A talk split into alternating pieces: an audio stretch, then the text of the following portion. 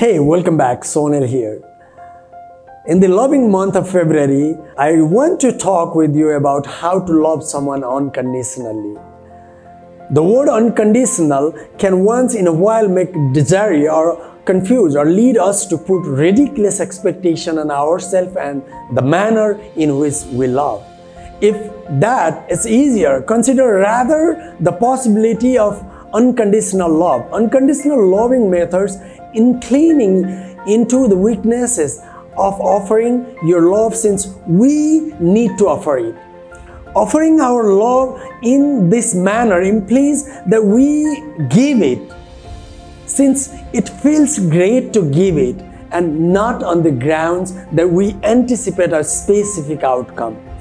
Wholehearted love or unconditional love likewise recognizes and focuses on the uh, completeness of both individual.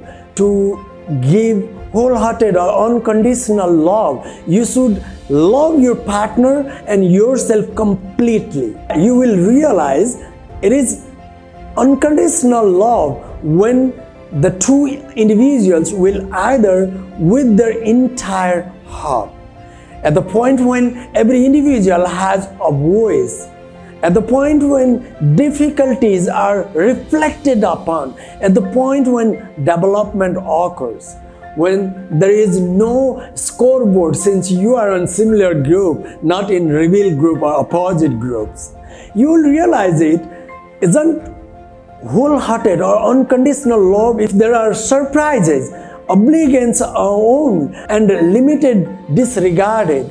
You will particularly know when you locate that the fundamental expectation for love, kindness and safety are not being respected. In case if you are thinking about it, then there are a couple of approaches to love wholeheartedly or unconditionally. Number one, pay thoughtfulness regarding your contributions of love. Is it true that you are anticipating a specific response? Is it true that you are offering it to get something now or later? Has the individual gotten obliged to you? Push yourself to offer love in light of the fact that. Number two, learn to acknowledge and esteem impact.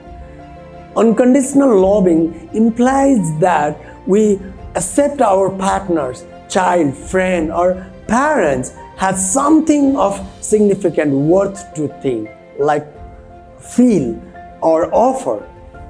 Work toward being impacted or influenced by them. Be transparent. Other offer transparency in your connections Tell individual what you anticipate. Allow individual the chance to be effective or successful for you. Number four, learn to tune in means learn to listen. Being a decent audience as a listener is more, much more than hearing.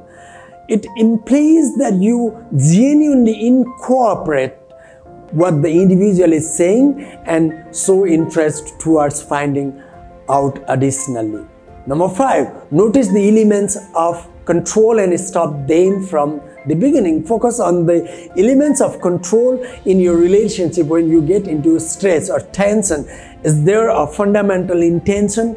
Are your conflicts the result of unsated needs? We'll talk more about it again. Thanks with love and respect. Live with kindness and blessings.